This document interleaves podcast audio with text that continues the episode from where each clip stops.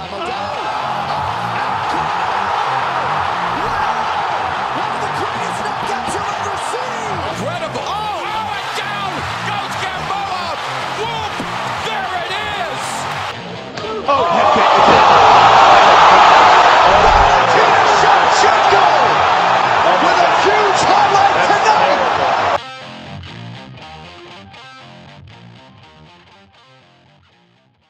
What up, brawlers? Welcome back to Throwing Hands.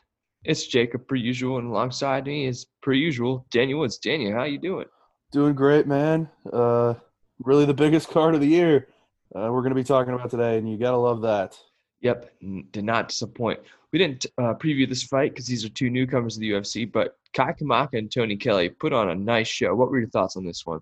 A really good fight. Just what you want to see out of the prelims, especially with newcomers, two guys that – they came in, made an impact, and looked really good doing it. Obviously, it's early for both of them, but when you look at the numbers, both guys landed 114 significant strikes. That's about as exciting as you're going to get for a fight that goes to decision.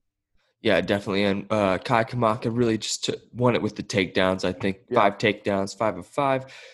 Had a beautiful fight. So these are two very exciting prospects that I'm sure Dana White will – love to see in the future. All right, so to the first fight that we previewed, T.J. Brown versus Danny Chavez.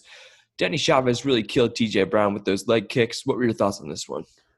Chavez looked so sharp in this fight. It was really impressive. He was quick, but there were still power behind his strikes. You could tell he was stinging T.J. Brown every time he caught him flush, and that's the biggest thing that stood out to me is you could tell Chavez came into this fight really hungry. He's 33 years old. He's been fighting for 14 years, and this was his first chance in the UFC. He certainly did not let it pass him by. He went right after T.J. Brown, was aggressive with his striking, but didn't get out in front of himself, which is a lot of what we see guys who have been waiting for this opportunity do. They gas out early. They put themselves in a position to get put down early in the fight, and that's not what Chavez did. He was able to keep T.J. Brown moving back on his heels, control the octagon, and when he had the opportunity to land big shots, he did. Yeah, you put it perfectly, and I expected T.J. Brown to use more of his ground game. He tried, but Danny Chavez really just showed a lot with his takedown defense. And, I mean, Danny Chavez, powerful kicks, like you said. He looked very good in this fight. So I don't know what's next for T.J. Brown. It's really tough for me. What do you think's next? It is tough because this is a guy that came in with a lot of hype, and he's lost back-to-back fights. I think he's the type of guy that still has the potential that the UFC is going to want to keep him on the roster, but it's tough to match him up with somebody. You'd almost think you would grab somebody off the Contender Series to match him up against. That would make the most sense to me, but even then, that's likely going to be somebody coming off of a win. So I don't really know what's next for T.J. Brown because I like him as a fighter, and I think he has a future in the UFC, but he just has not shown – the ability in the octagon that he showed before he came to the UFC. Yeah, definitely. I think we could see a matchup against Brock Weaver if he would want to move down another weight class. I mean, Brock Weaver coming off a loss. I think that'd be a good matchup for T.J. Brown personally. And for Danny Chavez, you know, I don't know. He has a lot of potential. I don't know what's next for him. What would you like to see Danny Chavez do? I think Chavez definitely gets a UFC contract off of this, but I don't really know where to go from here because he's 33 years old and this was his first UFC fight. I'm not sure how they want to match him up moving forward, depending on how they see him in terms of future contendership. He's a guy that, as I said, has been fighting for 14 years. He's got a lot of miles on his body. I'm not sure he's the type of guy we would see as a top 15 contender in the future, but he's certainly someone that has value.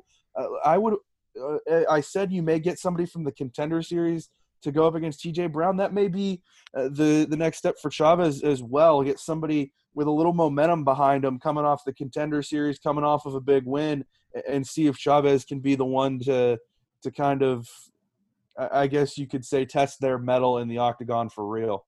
Yeah, I agree with you there. I think we could see Danny Chavez be kind of like a prospect tester in this division, you know, experience. Yeah. And I think what the young fighters will learn from him is experience. Like, this guy's seen pretty much everything. So Danny Chavez has a future in the UFC, I believe. All right. So a very surprising outcome here with Jim Miller versus Vinc Pichel. Jim Miller had two takedowns, but the man who dominated on the ground was Vinc Pichel, which really surprised me, a guy who's usually a stand-up fighter. What were your thoughts on this one? I thought Vinc Pichel looked really good. This was – I mean, he's 37 years old, but what they were saying on the broadcast, and I wasn't really paying much attention to MMA at all when Vinc Pichel was on The Ultimate Fighter. But, I mean, you had guys saying that this was the best Vinc Pichel has looked since he was on The Ultimate Fighter, and he honestly looked better than when he was on The Ultimate Fighter. I'll take those guys' word for it, but I was really impressed with what he brought to the table.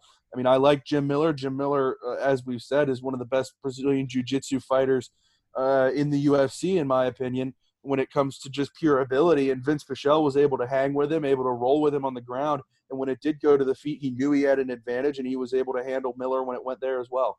Yeah, definitely. And, you know, when he got on the ground, he reversed Miller's position very well. He had a lot of top control. He had three takedowns against Jim Miller, who's a Division I wrestler, a former Division I wrestler, rather. So Vince really showed his dynamic skill set, and he just really looked good. There's really not much to add there for Vinc Pichel and Jim Miller. So I think what's next for Jim Miller is he's going to stay that gatekeeper in this lightweight division, like you and I have said the past few weeks. Do you have anything to add to that? Not at all. That's certainly the role he's slid into, to be able to kind of test guys that struggle with fighters that excel on the ground, I would say. Yeah, and I think for Vinc Pichel, it's a little tough to tell for him. I mean, he hasn't really fought much, so I don't see him getting a ranked guy. If Jim Miller had won, he probably would have gotten a ranked guy, but I don't see anybody in these rankings that he should go against. I think he might get somebody who came high off like the contender series, like Medic. I could see him fighting somebody like Medic. What do you think? It's really, really weird to think about Vinc Pichel right now, because he's a guy that is 37 years old and just had the biggest win of his career. So I think he's certainly got a place in the UFC. Like you said, I'm not sure he's ready for a top 15 guy. I'm not sure that's the type of situation they want to put him in, but somebody kicking around that division, somebody kicking around in lightweight, there's got to be somebody for Vinc Pichel to match up with, see if this kind of late career renaissance is for real with him. Yeah, definitely. All right, so onto the main card, John Dodson versus Merab Dvalishvili. John Dodson escaped all but two of Dvalishvili's takedowns, but John Dodson produced next to no offense in this fight, and he just looked off. But Merab Dvalishvili, lots of upside in this guy. What were your thoughts on this fight? This was a really good fight, I thought, for Merab Dvalishvili. John Dodson is certainly a big test, a former flyweight title challenger that's up at bantamweight now. But I thought Dvalishvili looked really good. Like you said, Dodson was able to avoid several takedown attempts, but Merab was still able to land two of them, and he looked good on the feet. That's been the thing with Dvalishvili is he's never really been tested on the feet because he's been able to grind people out when it goes to the ground so much. And he wasn't super efficient with his striking. He only landed 38% of his attempted significant strikes. But he still outstruck John Dodson considerably, filled the fight up with a lot of volume, and he was still able to fight his kind of fight. That's what stood out to me, is even when his takedowns weren't working, he found other ways to control the pace of the fight. Yeah, he fought the way he wanted to. Even if it was standing up, he was pressing the action up against the cage. And in the first round, you saw him clinch John Dodson and just kill him with those knees to the legs. And, I mean, Dwalsh really just fought his fight. And I think that's what was the downside of John Dodson. John Dodson didn't press the action like he usually does in his fights, and that was his downfall. All right. So what do you think's next for John Dodson? I think, honestly, Dodson, we're going to talk about Sean O'Malley later. That's a matchup I would like to see if Sean O'Malley can get turned around and get healthy. Dodson's obviously a guy that's been around for a little bit. I think he would be a step down from Marlon Vera, and that's the match I would probably make because Dodson is still a very experienced fighter, has a level of experience that outside of Marlon Vera, Sean O'Malley hasn't faced yet. So they're both guys coming off of losses, and they're both guys looking to prove something. Yeah, I think you put it perfectly. We could see that Sean O'Malley. And I think for Dwalsh, really, I think Dominic Cruz should be his next matchup, personally. Dominic Cruz is the best bantamweight to ever grace the UFC, But he's old now, but he can still do his stuff. And I think Merab's ground game against Cruz's stand-up game would be a really fun, interesting matchup and good for Dvalishvili. What do you think? That makes a lot of sense. I think Dvalishvili is definitely somebody with a lot of momentum moving forward in this division. I'm not sure I would take that much of a step forward. I think somebody around that number 10 range, even Rafael Sunshaw coming off a loss at number 8 might be a decent matchup for him. I've seen the name Rob Font, who's number 10 in that division, thrown around a little bit. I think that would be a solid test for Dvalishvili. I think Dominic Cruz is number 11, so what am I talking about taking a huge step up in the rankings? But I think someone in that kind of that 8 to 11 range is where we're going to see Dvalishvili, somebody that can give him the opportunity to legitimize himself as a top 10 bantamweight. Yep. All right. So we summed that fight up quite well. Now, this was surprising. Danny Pineda over Herbert Burns. Danny Pineda controlling the fight on the ground. Now, Danny Pineda is not a bum on the ground by any means. I believe he has he's in the teens with his submissions, and he has a lot more experience than Herbert Burns has. But it was surprising me because he just ground and pounded him out. What did you think of this fight? The story of this fight was Herbert Burns' conditioning, I thought, because he came in overweight. They were talking on commentary that nobody really knew what the cause of him missing weight was, whether it was an injury in training, whether it was a conditioning issue. And it clearly was a problem for Herbert Burns in this fight because Daniel Pineda was just able to keep the pace up on him so much, able to control this fight in terms of speed and location for so much of this fight that Burns was just back on his heels the entire time. And eventually he just ran out of gas. And that's when Pineda was able to get him down to the ground and just finish this with ground and pound. Herbert Burns is obviously an outstanding prospect, but he's going to have to figure out some issues with those weight cuts if he's going to make any kind of big step forward like his brother has. Yeah, that's what I was thinking. I was thinking he should probably move up a division because he's had a little bit of trouble with big weight. Featherweight. Yeah, he is a big featherweight, and like you said, he came in 4.5 pounds overweight or something absurd like that. So I think it would be in his best interest for health wise. And now that he's 31, I believe, he's not getting any younger, and I think the weight cut would be a lot easier on his body if he moved up to lightweight. And like you said, he looked off with his conditioning. He didn't spend enough time on the treadmill or anything. So I don't know what's next for Herbert Burns. I think it's tough. I think if he would have won this fight, he probably would have gone into the featherweight division, top 15. So what do you think's next for Burns? Yeah, that's the thing. This was supposed to be the big step forward for Herbert Burns. This was supposed to be the fight that pushed him into the top 15, and he lost it. So this is a really deep featherweight division. I mean, Jose Aldo's sitting there at number 15 and Shane Burgos 14. This division's ridiculous. But as far as the guys outside that top 15, there's plenty of challengers for Herbert Burns. It's just a matter of how the UFC wants to make that fight. Yeah, and I think for Danny Pineda, I wouldn't be surprised if they gave him a top 15 matchup because he has a lot of experience since leaving the UFC, and he's won a fair amount in a row. I think 5 of his last 7, but the last 2 have been no contest that have been overturned. So what do you think's next for Pineda? Yeah, Pineda's definitely going to get another shot.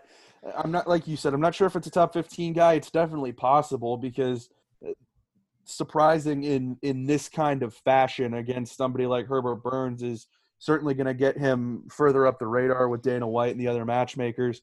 So I think Pineda definitely gets a step forward in competition. I'm not sure exactly who it would be, but he's definitely a guy that has earned an opportunity against what would be considered a fighter, probably a step up in tier in the UFC featherweight division. All right. So that's all for that matchup. On to besides the main event, the fight I was excited for the most, Junior Dos Santos versus Jairzinho Rozenstruik. Dos Santos looked good in the first round, but something just fell off in the second round, and then Jairzinho hit him with that straight left, I believe, that took JDS back to the fence and pretty much to the ground. What were your thoughts on this fight? I picked Rozenstruik in this one. I think he was the favorite coming in, but there was a lot of people saying with the way Junior Dos Santos had been looking in the gym, the way he was preparing for this fight, that he had a really good chance to knock Rozenstruik off. And it looked like in that first round that was going to come true, but Rozenstruik just came out in that second round, and he's always been a very technical kickboxer, very efficient, and he packs power behind it. But Rozenstruik, there was something different coming out of his corner in the second round. It was like it's been said, he has said he learned so much from that 20-second loss to Francis Ngannou, and I think that was evident with the adjustments he was able to make in that second round. He was efficient. He was crisp in his movements, and he was able to counter Junior Dos Santos. That was the biggest thing for me, was largely the sequence that led to him knocking Junior Dos Santos out was a counter strike. That's what started it, and he was just able to stay on his toes a little bit more as Dos Santos came in.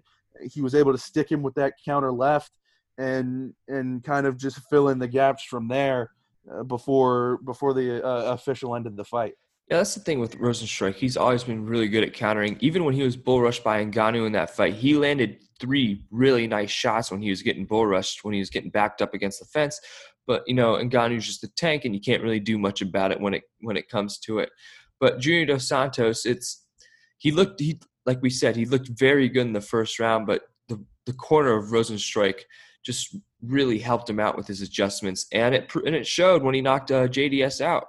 So, it's a really interesting situation for JDS. I mean, he's old now, but he's still very, very good at what he does, obviously, and he's probably in the best shape of his career.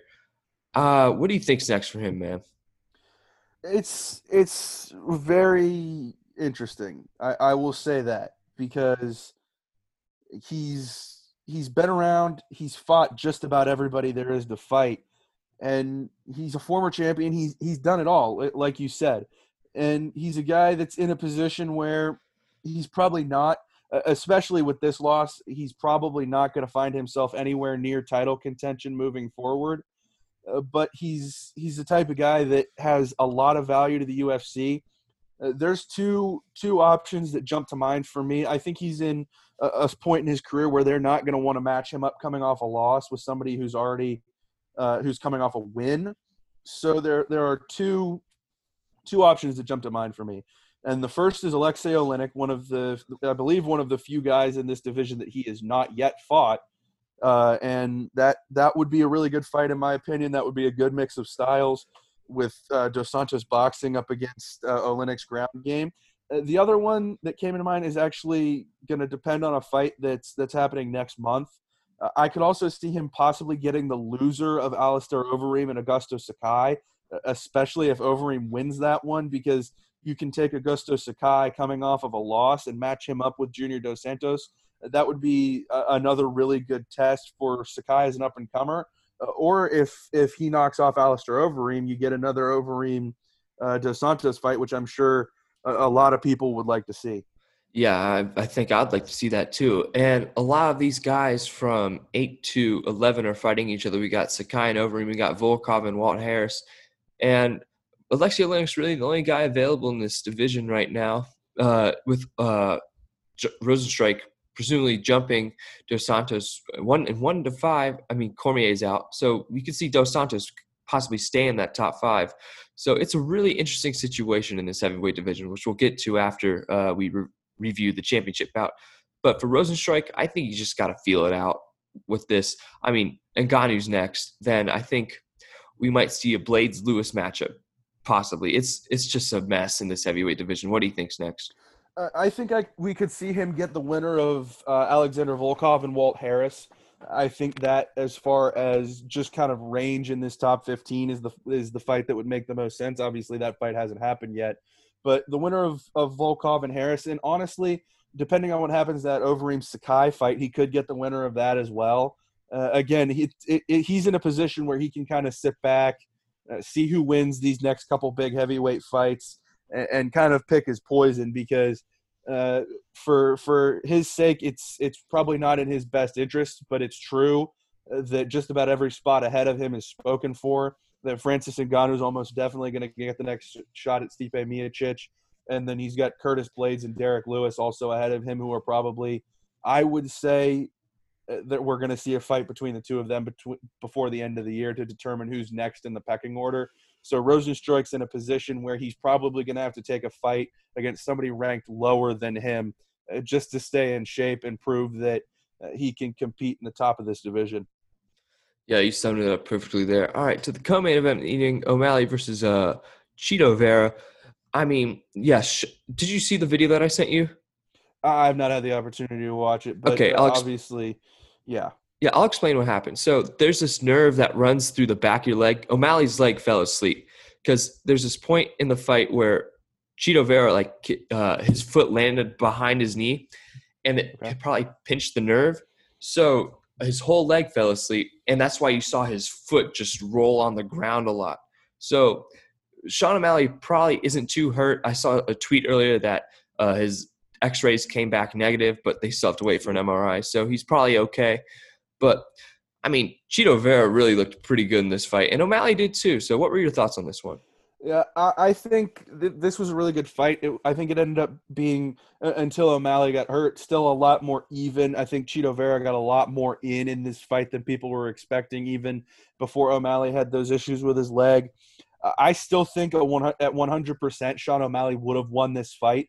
But Marlon Vera is no slouch, and he was able to take advantage of the situation.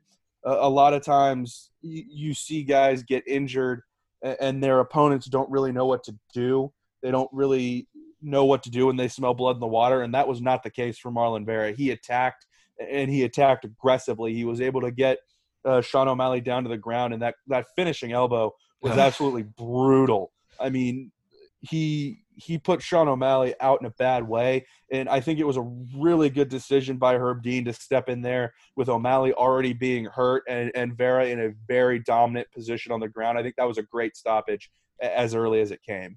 Yeah, definitely. And I think I wouldn't be surprised that elbow knocked Sean O'Malley out for a quarter second, however long it was, because that was a brutal elbow. And great stoppage by Herb Dean, per usual. All right, so we already talked – before we move on real quick. Yeah, go ahead. I want to bring this question to the table, and it's a little bit off topic. Yeah, definitely. Do you think that Sean O'Malley has the best walkout music in the UFC? Because I do. What did he play again? There's a Goat Talk by J-Rob the Chief.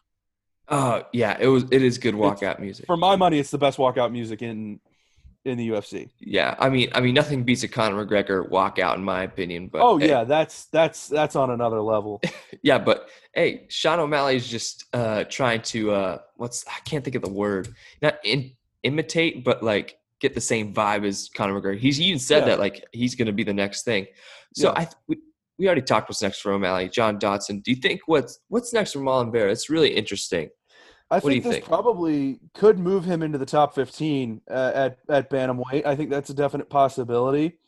As far as who his next opponent would be, that's a tough question to answer.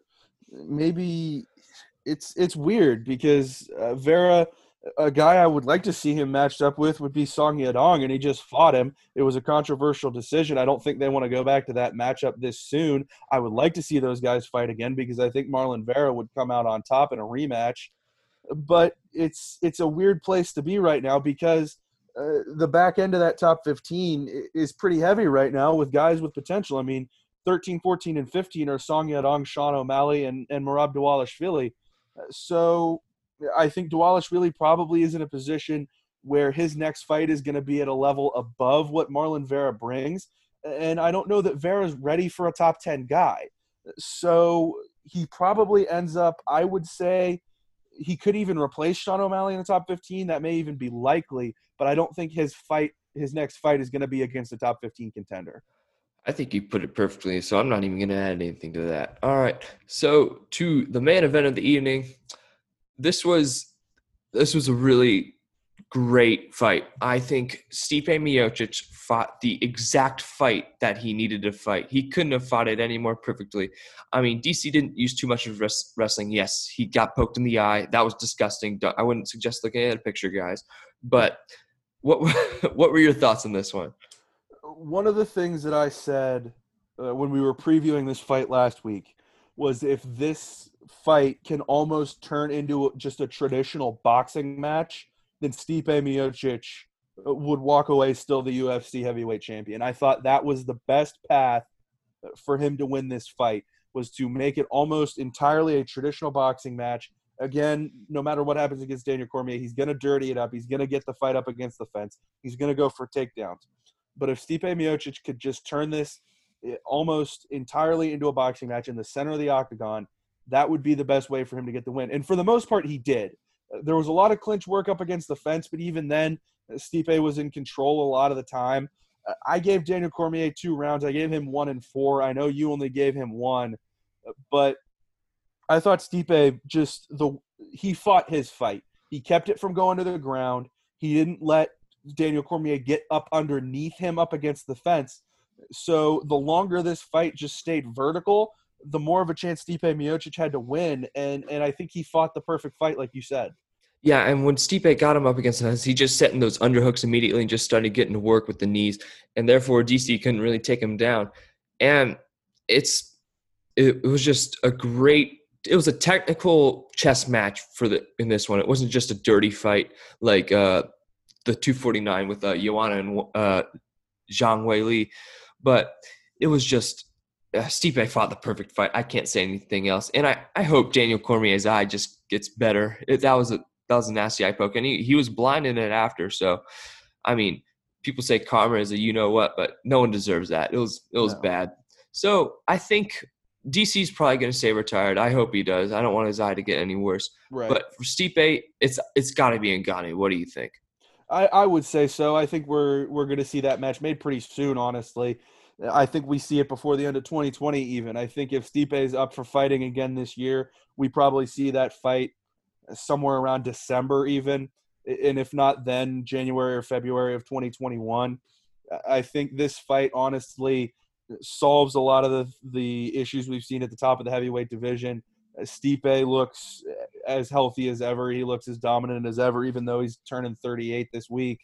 And with DC out, that kind of takes away that, or even if DC doesn't retire completely, completing this trilogy kind of takes away the tie that those two guys had so closely to each other, and it opens up a lot of other contenders to challenge Stipe Miocic. Yeah, definitely. And what surprised me about Stipe Miocic coming into this fight, I think he looked, like you said, he was in his best shape, I think. This was as light as I've seen him look. Yeah, he was 233, I think, coming into this fight, if I'm not mistaken. And he looked incredible. He was ripped, but he didn't look too ripped.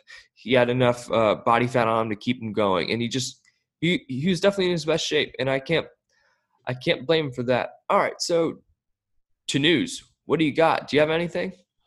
There's not a ton going on. They announced during the card at 252, the main event of a card coming up. Oh, Aldana versus Holm. Yeah, Irene Aldana versus Holly Holm. That fight has been rescheduled for October 3rd. But there's another one. There's a light heavyweight main event, and it's slipping my mind. Yeah, right here, UFC Vegas 8. It's going to be a 3-round main event. Anthony Smith against Alexander Rakic. All right, I like that. Dominic Reyes, I texted you this, signed a fight contract, and I'm curious with whom. Yes, that'll be very interesting. I think it is John Jones. I personally hope it is. I hope it is. And I know Dana White was talking to John Jones earlier, and they're just waiting for his response. So something must be signed between the two. Do you think if that's the case and John Jones wins, that after Stipe Ngannou too, that he's the next heavyweight challenger? There's no question. I mean, if you follow him on Instagram, he's been just lifting consistently. He's just trying to get bigger, and John Jones at heavyweight is a scary prospect for me because think about it. No weight cut. His energy doesn't drain. And I mean, he's John Jones. He's John Jones. There's nothing that he cannot do. I think John Jones at heavyweight is terrifying just because of the way he's carried his weight at light heavyweight, his ability to carry muscle and lean muscle at that in that division has been really impressive. And he doesn't lose a step when he bulks up a little bit for fights, which is really impressive to me.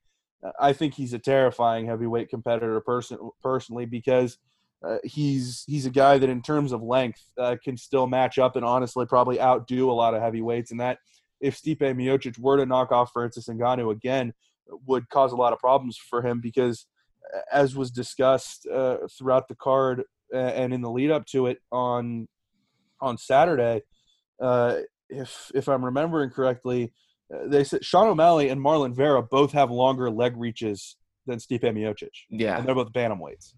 So somebody with as much length as John Jones, obviously John Jones, one of the greatest pound-for-pound fighters of all time, but somebody with as much length as him could spell a lot of problems for Stipe.